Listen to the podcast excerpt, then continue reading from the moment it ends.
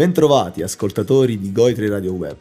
La festa della donna è quella celebrazione che da piccoli ci facevano rappresentare nei giorni precedenti all'otto marzo sui fogli da disegno e che ancora oggi viene simboleggiata da un fiore primaverile, una mimosa.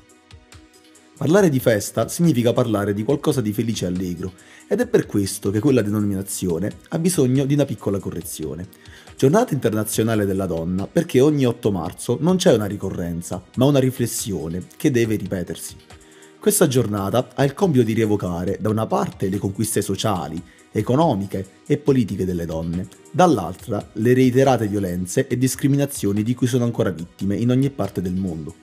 Quando io ero tra i banchi di scuola, mi è stato raccontato, e forse anche a molti di voi ascoltatori, che l'otto marzo avrebbe ricordato la morte di centinaia di operaie morte nel rogo di una fabbrica di camicie avvenuto a New York nel millenovecentootto. In realtà, questa tragedia è sì realmente accaduta, ma non in quella data, bensì il venticinque marzo millenovecentoundici, a seguito dell'incendio della fabbrica Triangle, per il quale morirono centoquarantasei lavoratori, sia uomini che donne. Però la storia reale, legata a questa giornata, è un'altra.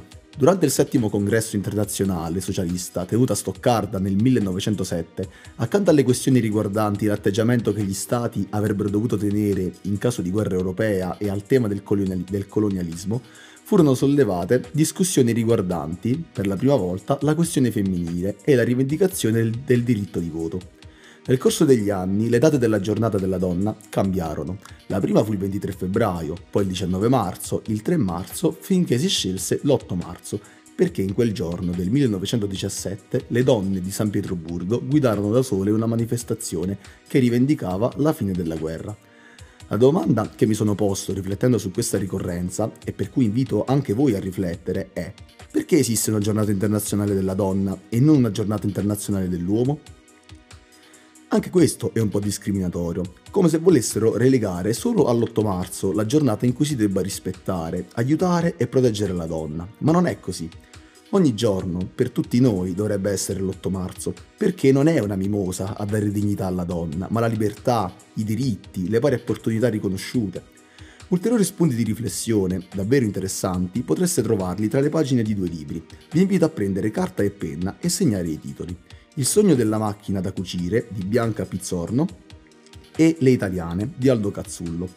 Nel primo, tra le righe di un testo di narrativa, troviamo una giovane sartina dell'Ottocento dalle umili origini che ama leggere, studiare Puccini, ma più di ogni altra cosa sogna di avere una macchina da cucire, il grande simbolo dell'autonomia, del progresso e della libertà per una donna. Leggendo le vicende di questa giovane sarta, ognuno di noi, nonostante siano passati due secoli, può veder riflessi i propri sogni, quelli che per tutti dovrebbero diventare diritti: il lavoro, la famiglia e la felicità.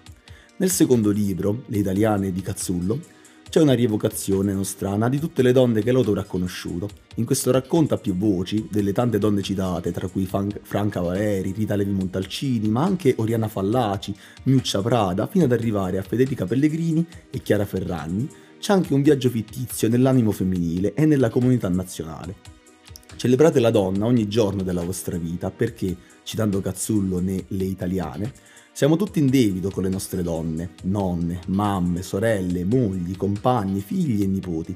Abbiamo tutti qualcosa da imparare dal modo in cui superano le difficoltà che vengono loro imposte dal fatto di essere donne.